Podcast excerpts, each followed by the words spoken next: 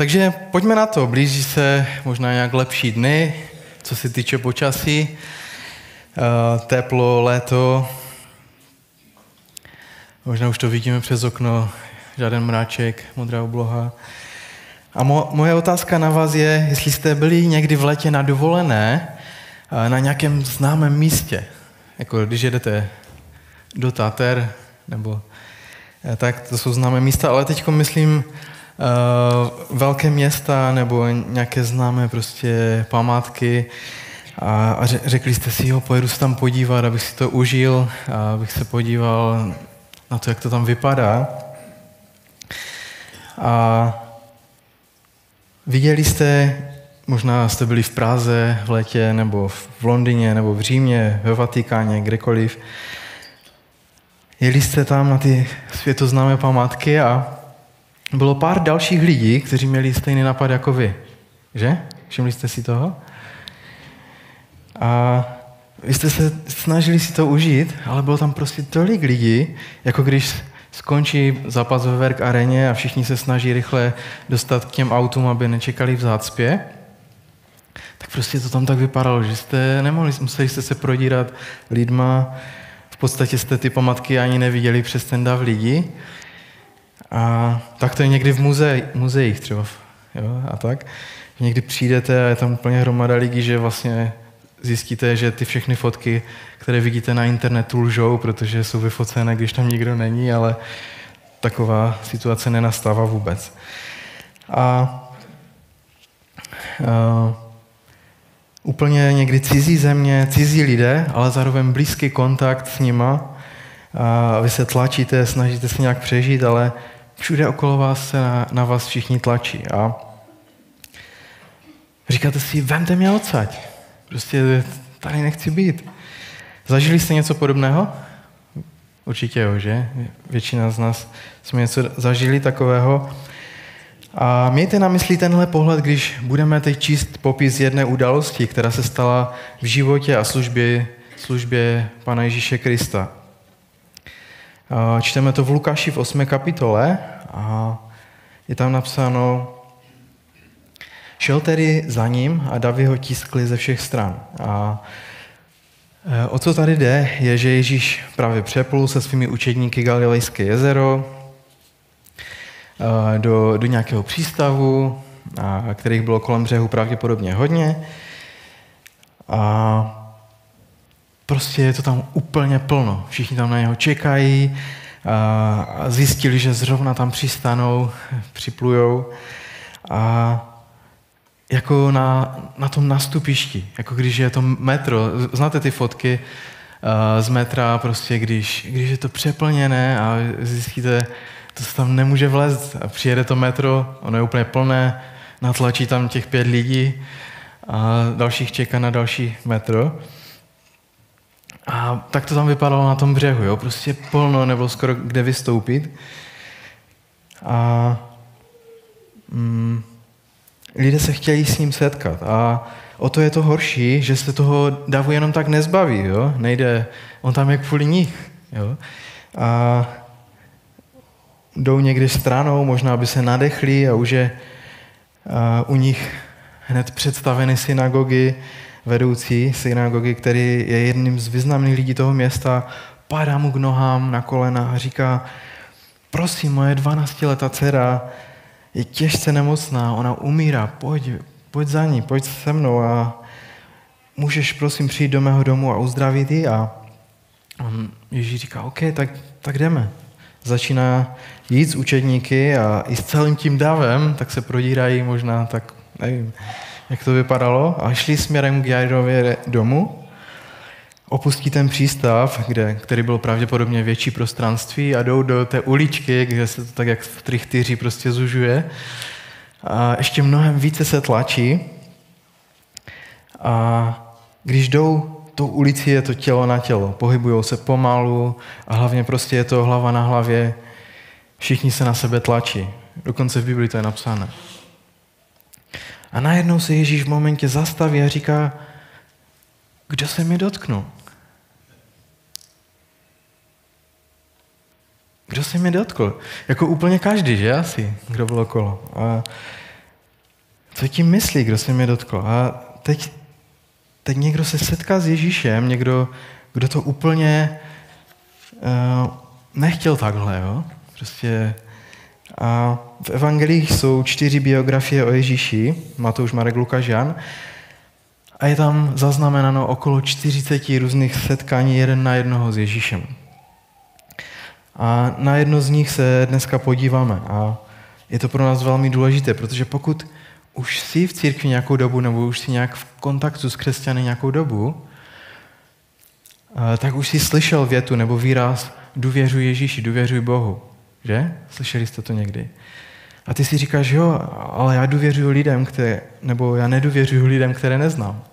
Potřebuju znát někoho, abych mu mohl důvěřovat. A, ale je tady nějaké východisko a to je poznat Ježíše, poznat ho, poznat ho, jaký je a abychom mu mohli důvěřovat. Jedním ze způsobů, jak můžeme poznat nějakou osobu, je sledovat, jak jedná s druhými lidmi. A tak chci, abyste ho dneska sledovali, abyste ho viděli a v tomhle setkání, které budeme sledovat spolu, abychom mohli vidět, jaký je Ježíš. A mojí naději je, že se posuneme dopředu v tom, jak mu důvěřujeme, v tom, jak k němu přistupujeme. Protože ho uvidíme, jak on jedná. A křesťanství je v zásadě o spojení s osobou, osobou Ježíše Krista. A tak mám naději, že ho dneska lépe poznáte a budete mu více důvěřovat. A jsou tři takové scény, které, které bych chtěl dneska zdůraznit. První scéna je taková situace, je tam žena a je to jakoby takový vedlejší příběh ve filmu, jakoby něco, co se stalo před tím hlavním příběhem, nebo taková zápletka.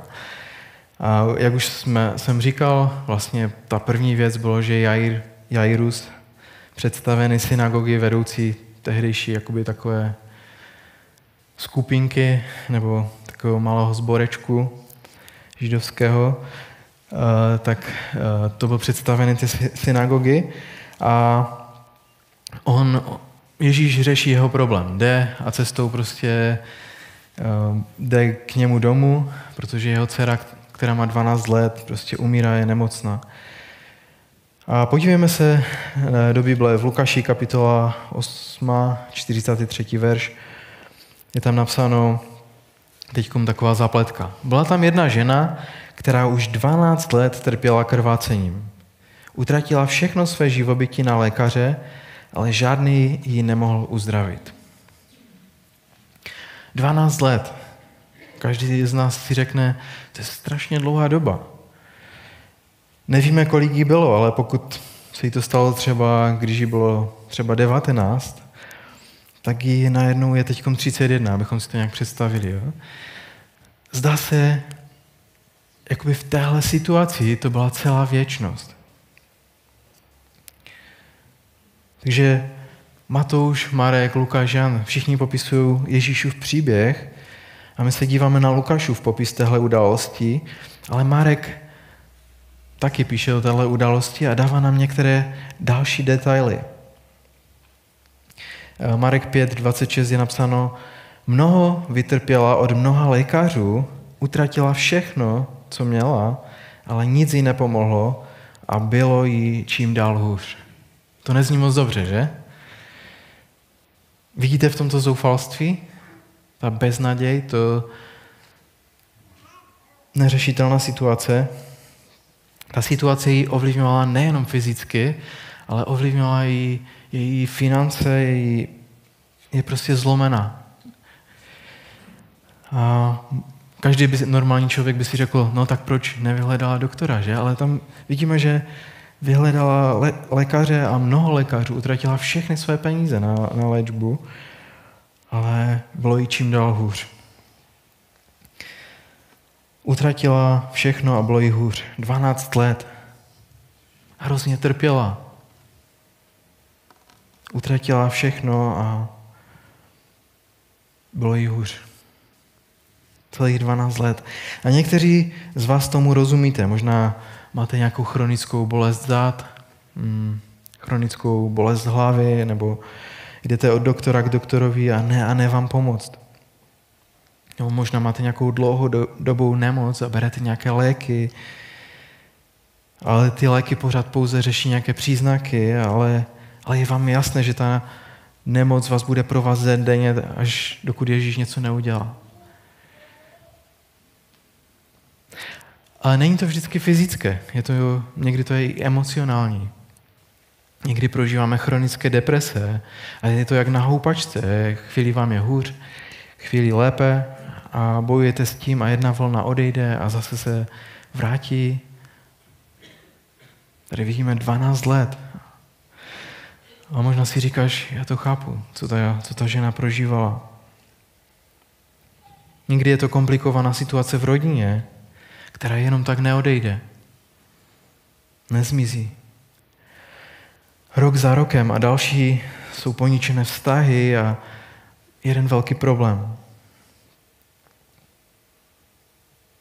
12 let. Měli bychom něco cítit z toho, co, co ta žena prožívá. A ona je na tom břehu možná a vidí tu loď, jak připlouvá s těmi učedníky, přiráží ke břehu a je tam obrovský dav lidí a ona jako si říká, není žádný způsob, jak bych se k němu dostala. Nemůžu jít mezi ty lidi, přijít k Ježíši a říct mu, v jakém jsem stavu. Za prvé, eh, žena, která trpěla krvotokem, tak byla nečistá a, a nemohla být mezi lidma. A každý, kdo by se jí dotkl, tak byl taky rituálně nečistý a musel, než by šel do chrámu nebo něco podobného, tak by musel se očistit a, a prostě celý takový obřad. Jairus přichází k Ježíši, padá mu k nohám, říká, pojď do mého domu, má jediná dcera, má 12 letá dcera, je nemocná, umírá. A tak jdou z té pláže nebo z toho přístavu do té úzké uličky a ta žena má nápad. Ta žena, ta nemocná. Protože ty zvěsti o tom, že Ježíš uzdravuje, jsou všude. Slyšela mnohokrát, že Ježíš uzdravil lidi s obrovskými problémy a z, z nevylečitelných nemocí. O tom, že Petrova tchyně měla obrovskou her, horečku a trpěla a Ježíš ji uzdravil. A říká si, co kdyby Ježíš nemusel na mě položit ruce? Co kdyby o tom nemusel ani vědět?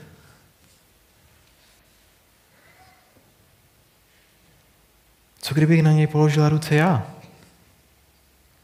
A budu uzdravena a nikdo se to nedozví. Co když se tam jenom proplazím ze zadu? Co když se jenom dotknu jeho roucha? A tak když se dostanou do té úzké uličky, tak si představuju, že tam se někde potají objeví a opravdu už jde s tím davem, který tlačí, prostě jak jdou všichni. A tak se protlačí až k tomu Ježíši a jen se tak natáhne, aby se mohla dotknout aspoň kousku latky z jeho roucha. Dotkne se a v té chvíli okamžitě cítí něco. Cítí energii, cítí plnost, cítí něco, co více než desetiletí necítila.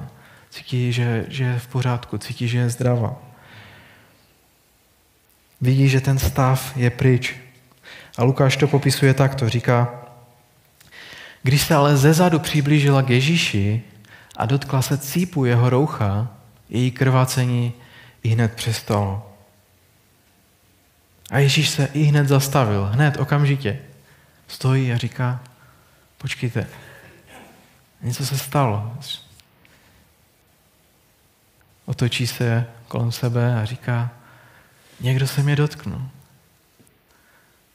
A znova, možná je to úsměvné, že, v této situaci, kdy všichni se na něho tlačí. A říká, ty nebo ty. A myslím si, že to je úplně přesně ta situace, které se ta žena chtěla vyhnout. Druhá scéna je setkání. Čtyři slova. Kdo se mě dotkl? Kouká okolo a sleduje, kdo by to mohl být. Ona se dívá a říká si, hm, to já ne. Ale Ježíš neodchází, nevzdává to. Prostě chci vědět, kdo se mě dotknul. A teď přichází na scénu učedníci a, a Petr říká, podívej se, v téhle situaci se tě dotýká úplně každý, kdo je kolem tebe. Je to napsáno, když se nikdo nepřiznával, ozval se Petr, mistře, davy se na tebe mačkají a tlačí. Ježíš ale opakoval, někdo se mě musel dotknout. Cítil jsem, jak ze mě vyšla moc. A někdo tam v tom davu začíná být zoufalý, protože dav, který způsoboval to, že ji natlačil k Ježíši, tak ji zároveň bránil rychle vypadnout, že? Nemohla nikde zmizet. Prostě nešlo se pohybovat v tom davu. A Ježíš nikam nejde, on to jenom tak nevzdává, ona je vystrašená a nakonec si uvědomí, že s tím musí ven. A je tam napsáno, že žena viděla, že se to neutají, s rozechvěním přistoupila, padla před ním a pověděla mu především, proč se ho dotkla a jak byla hned uzdravena. Všimněme si, co tam je. Pověděla mu především. Myslím si, že to je přesně ta scéna, která, které chtěla předejít. Přesně to, co chtěla, aby se nestalo. Proč jí to Ježíš dělá? Proč to vytahuje? Myslím si, že, že se s ní chce setkat a myslím si, že ji chce slyšet, ale zároveň myslím, že chce, aby Dav okolo viděl, co se stalo. A proč to, to, proč si to myslím, je, protože Ježíš věděl, že to byla ona, kdo se ho dotkl. Ona věděla, že on ji uzdravil. Ježíš věděl, že ona byla uzdravena. Ale ten Dav to nevěděl. A já si myslím, že Ježíš chtěl, aby to zástup slyšel od ní. Nebylo to jako mimochodem, že by po dvou týdnech mluvil s učedníky a říkal, no tak zase se potvrdilo, že mám od Boha moc uzdravovat. Dva týdny tomu nějaká žena se dotkla kousku mého roucha a byla uzdravena. A oni by řekli, hm, dobře, tak když to říkáš, tak asi jo. Ale, ale ne, bylo to tak, že ta žena řekla, svědčila to, co se stalo před celým tím davem lidí, kteří, které bylo těžko spočítat. Chtěl, aby to slyšeli od ní. Byla jsem nemocná 12 let, utratil jsem všechny peníze. Jsem na dně. Myslel jsem, že mi to pomůže, ale bylo to čím dál tím horší. Ale teď jsem zdravá. A přátelé, ona přináší celý ten příběh a tady je jeden princip, ze kterého si něco můžeme vzít. Někdy příběhy uzdravení mají být veřejné. Někdy velmi osobní příběhy uzdravení potřebují být zveřejněny. Z jedné strany ke slávě Ježíše a z druhé strany k pomoci druhým lidem. Někdy uzdravení potřebuje jít na veřejnost. A velká je v tom celá oblast odpuštění. Když se někdo zablokuje na místě a řekne, já ji nikdy nezapomenu, to, co udělala. Nikdy mu nezapomenu, co udělal. Nikdy. Ale jednoho dne se probudíš a vidíš, že, že nenávist pomalu zabírá většinu tvojeho srdce. Hořkost, vztek, sebelítost, hněv se dostává do těch tvých nejlepších částí a pomalu tě zžírají a požírají. A říkáte si, já už takhle nechci žít. A pak začnete zažívat něco, co se nazývá proměna evangeliem. Proč bych měl odpustit? Proč bych měla odpustit? Protože někdo odpustil mě. Ježíš nás učí, odpust nám naše viny, jako i my odpouštíme těm, kdo se proti nám provinili. A je to jako odpuštění uvnitř a odpuštění ven. Že nám bylo odpuštěno a zároveň my odpouštíme. Odpuštění může být proces někdy. Nemusí se to stát za jeden den, může to trvat nějaký čas. Ale pokud je někdo v procesu odpuštění, tak není běžné, aby ten člověk cítil svobodu, plnost nebo uzdravení, které, které léta nepoznal. A to, co chci říct, je, že je síla v rozhovoru jeden na jednoho, kdy můžeme sdílet to, co Bůh udělal v našem životě. Říct, hej, dovol mi říct, co já jsem zažil, protože já jsem nikdy nechtěl odpustit tomu člověku. Dovol mi říct, jak nenávist ovládla moje srdce, ale taky chci mluvit o svobodě, kterou teď zažívám. Proč bys to dělal, že? Někdy je těžké sdílet se s těma vnitřníma, těžkýma věcma, které jsou za náma. Ale může k tomu vzejít boží sláva a můžeme někomu pomoct, kdo je okolo nás, kdo prožívá podobné nebo stejné věci. A my v církvi potřebujeme neustále pomoc jední druhých. Ježíš ten příběh vytáhne z té ženy a ona vypráví celý svůj příběh před tím zastupem úplně cizích lidí. A Ježíš k ní šeptá a říká jí, dcero, odpověděl Ježíš, tvá víra tě uzdravila, jdi v pokoji. A to dcero je hodně osobní. V tom celém davu těch cizích lidí, kteří ji možná odsuzují a ti farizeové, ti zákonníci říkají, to snad není možné, prostě už zas, zas Ježíš dělá věci, které by neměl. Zas prostě tu je nečistá žena, prostě zas, no, prostě šílené. A, a ona to všechno vnímá, jo? 12 let je v tom. V, tém, v tom, kdy, jak se na něj lidé dívají. A Ježíš říká, dcero, tvá víra tě uzdravila. A mluvíme o víře, nebo v zásadě o důvěře. Myslím si, že v co důvěřovala byla boží moc, a že se projevuje skrze Ježíše. A jak skvělý konec toho příběhu je. Tvá víra tě uzdravila. To, že mi důvěřovala, to, že se odvážila udělat ten krok víry a dotknout se mě. A teď otázka je, je nějaký nevyřešený konflikt v téhle situaci? Možná ten původní důvod, proč se ten dáv vydal tou ulici, že? Možná, možná ten otec. Otec té 12-leté dívky. A ta, ta třetí scéna je teda otec. Jairus tam stojí, dívá se na ten rozhovor, poslouchá životní příběh té ženy a pokud já bych byl Jairus a má 12-letá dcera a myslím si, že má hodiny, možná minuty do konce života, a jdu s Ježíšem a najednou se zastavím, abych poslouchal někoho jiného, tak nevím, co bych udělal. Ale určitě bych řekl, poslouchejte mě. Víte, co je naléhavý případ? Pokud tenhle stav trval 12 let, tak myslím, že ten rozhovor můžete vést i zítra. Nebo potom, co pomůžete mojí dceři. Můžeme se prosím dostat do mého domu? A nevím, jak dlouho se zasekli v té ulici, možná, možná 15 minut, ale je to těch nejdelších 15 minut v Jairově životě. A konečně, konečně Ježíš ukončí ten rozhovor a je tam napsáno, že jiná osoba přichází z druhé strany davu, směřuje k Ježíši a Jairus vidí, že to je přítel z jeho domu podá mu ruku a říká, je pryč, je konec, je mrtvá.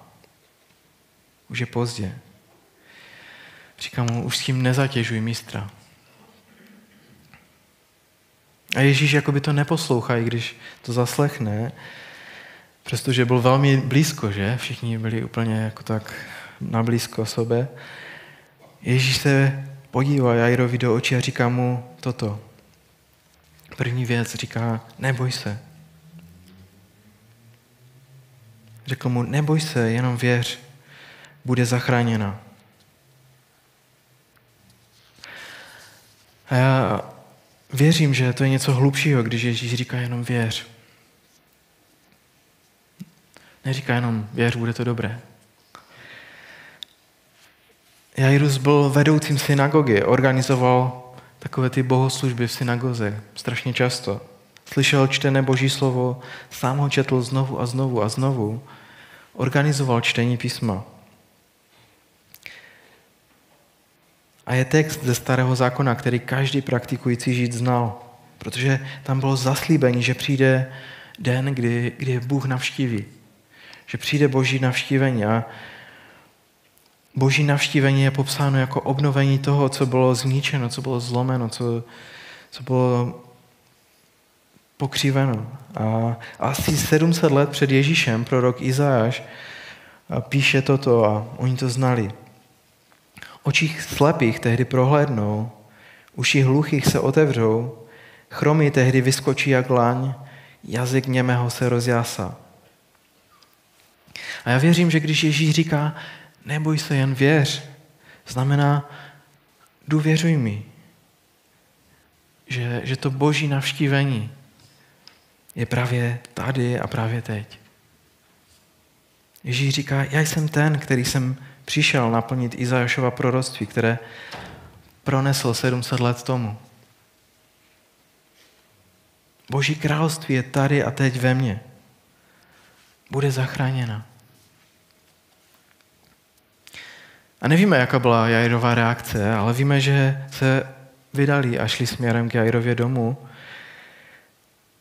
a najednou tam uvidí ty, kteří oplakávají mrtvou 12-letou dceru. Můžete je slyšet už z dálky. A přicházejí tam a najednou Ježíš nechce u toho dáv. Dokonce ani učedníky a říká, OK, Petr, Jakub, Jan, pojďte se mnou, zbytek počkejte. Takže tam je Ježíš, mamka, taťka, Petr, Jakub a Jan a tělo té dívky. Ježíš přijde k ní, dotkne se jí a promluví k ní. Tam napsáno, že on ji vzal za ruku a zvolal, děvčátko vstaň. Tehdy se do ní vrátil duch a i hned vstala. Nechal jí tedy přinést něco k jídlu. A v Ježíšově službě vidíme tři roky služby, nebo tři a něco, a vidíme tři vzkříšení z mrtvých. Jeho přítel Lazar, syn najímské vdovy a tady ta Jairova dcera. Zhruba průměr jednou za rok. Předpokládám, že kolem Ježíše umírali spousty lidí, kteří, kteří ne, nebyli vzkříšení. Věřím, že Ježíš těch chvílích konkrétně ukazoval na to a říkal, to je ukázka toho, co přijde na konci času. To je otázka, ukázka toho, co znamená Boží království. To je ukázka toho, kdy, kdy všechno bude jinak, kdy si tře všechny slzy z očí, kdy smrt už nebude, žádná nemoc, žádná bolest. A on se podívá na tu mamku a na toho taťku a říká, potřebuju od vás něco. Tam je napsáno, její rodiče byli ohromeni, ale on jim zakázal komukoliv říkat, co se stalo. Říká, mám pro vás nějaké instrukce. Nezdělejte to, ať to zůstane mezi námi, neříkejte to nikomu. A tak se podívejme na tyhle ty dva příběhy. Máme tady ženu, která má problémy s krvácením a Ježíš ji veřejně nechá o tom mluvit i když to asi úplně nebylo příjemné.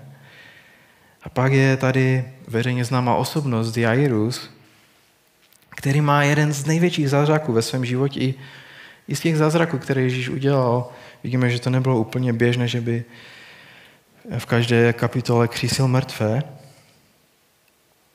Prostě byl to jeden z těch velkých zázraků, které udělal. A, a Ježíš říká, nechme si to pro sebe. Proč, proč říká o tomhle mluvme a o tomhle nemluvme? Tohle hlava nebere, že? A já vám řeknu. Nebo proč to udělal? Já, já nevím. A nikdo z nás to asi neví. Měl své důvody, ale neříkal o nich. Jsou dvě věci. Jedna je možná svazující a jedna osvobozující. Ta problematičtější věc je, že když chceme Ježíše nějakým způsobem zaškatulkovat a říct si, takhle funguje uzdravení, takhle Ježíš funguje, když uděláš to a to, když, uděláš, když se pomodlíš těmi slovy, tak, tak to bude fungovat. Tak to je ta problematičtější věc, protože to úplně není snadné. Ani to úplně nejde, protože se zdá, že ke každému člověku Ježíš přistupuje osobně a individuálně. Žádné vykrajovatka na vánoční cukroví, nebo žádné prostě uh, žádné one size fits all. Prostě není to, není to prostě šité na, na, na všechny. Žena na ulici, to je, říkají, to je to, co chci, abys udělala. Prostě chci, abys to řekla všem. Jairus a jeho žena. To je to, co chci, abyste udělali. A pokud hledáme nějakou předvídavost, nějaký zaručený výsledek, tak vidíme, jak Ježíše jak jedná s lidmi individuálně. Ale já osobně to beru jako velice a neuvěřitelně občerstvující věc, protože Ježíš s každým z nás jedná speciálním způsobem. Na každého z nás, po každém z nás chce úplně něco jiného. A zpátky ke Galilejskému jezeru. Víte, co se stalo ještě předtím, než Ježíš přirazil ke břehu a přiběhl tam Jairus? Byli úplně na opačné straně toho, toho jezera.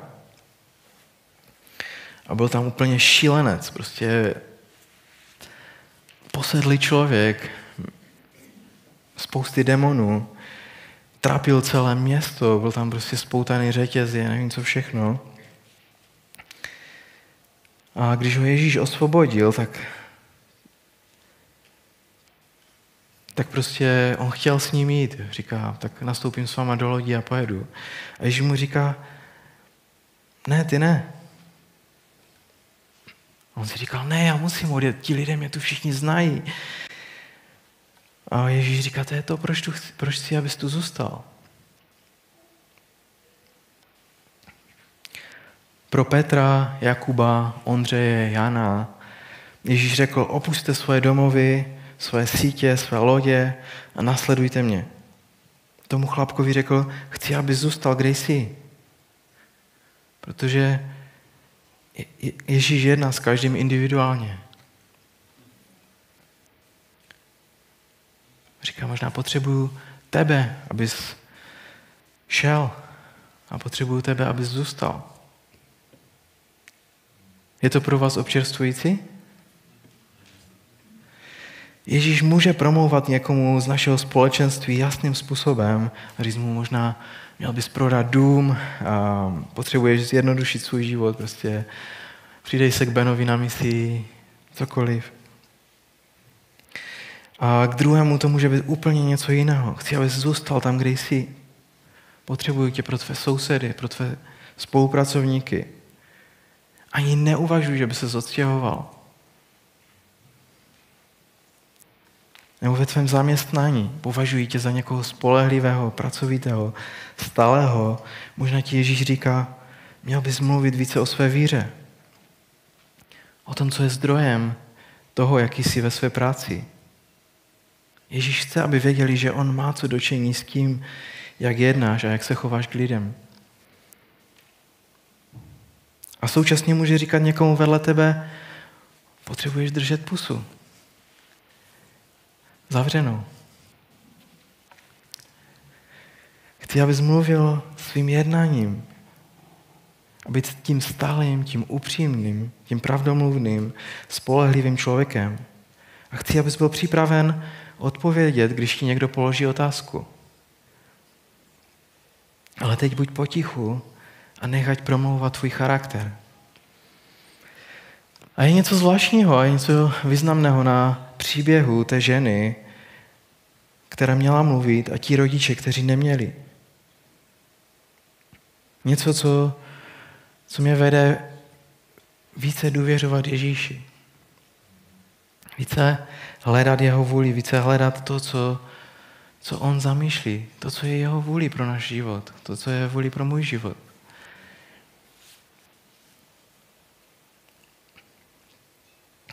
A když říkáme důvěřuji Ježíši a naše odpověď je nedůvěřuju lidem, které neznám, tak, tak moje výzva dneska je pro tebe poznej ho. Seznam se s ním. Jedním ze způsobů, jak ho poznat, je, že ho sledujeme.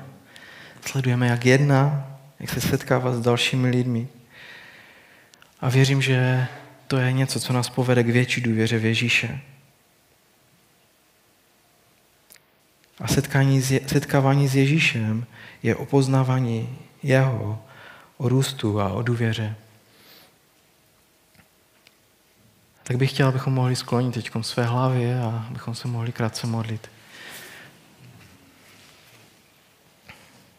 Pane Ježíši, já ti děkuji za to, že můžeme číst tenhle úžasný příběh o uzdravení, nebo tyhle úžasné dva příběhy o uzdravení a vzkříšení.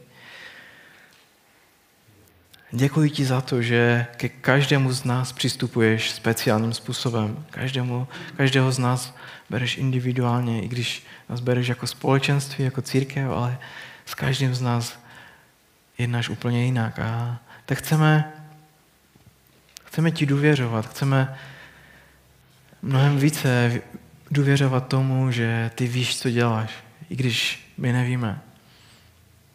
Chceme důvěřovat tomu, že ty jsi nade vším a že stojí za to se spolehnout na tebe. Stojí za to ti důvěřovat. A taky prosím za každého, kdo je na tomto místě, nebo za každého, kdo nás poslouchá dneska, aby, aby si vstoupil do, do těch situací, které jsou těžké v našich životech. Tak možná prožíváme podobné věci, které prožívala ta žena. Už je situace v rodině, to je zdravotní stav, nebo situace v práci, nebo mezi, mezi dětma, které máme.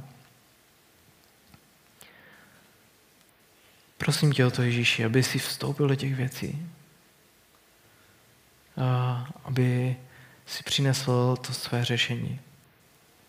Svůj průlom. Taky důvěřujeme, že ty budeš jednat speciálním způsobem. Díky za to, že se nemusíme bát, a že ti můžeme důvěřovat. Tak stejně jako si promluvil Jairovi, neboj se, jenom věř. Tak věřím, že promluváš dneska k nám. Chceš, abychom ti důvěřovali. A ať ty věci dopadnou jakkoliv, tak důvěřujeme, že, že ty se staráš, že ty jsi dobrý, že ty jsi ten, který dovedeš uh, naše životy k tomu, aby, abychom ti byli blízko, k tomu, abychom mohli tě nasledovat, abychom mohli být s tebou na věky. Prosím tě za každého, kdo je na tomto místě a ještě se nerozhodl ti důvěřovat vůbec. Prosím tě o to, aby dneska mohl si se rozhodnout zkusit se s tebou seznámit.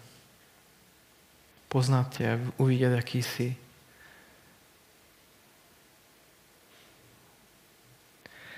Sláva tobě, Ježíši. Amen.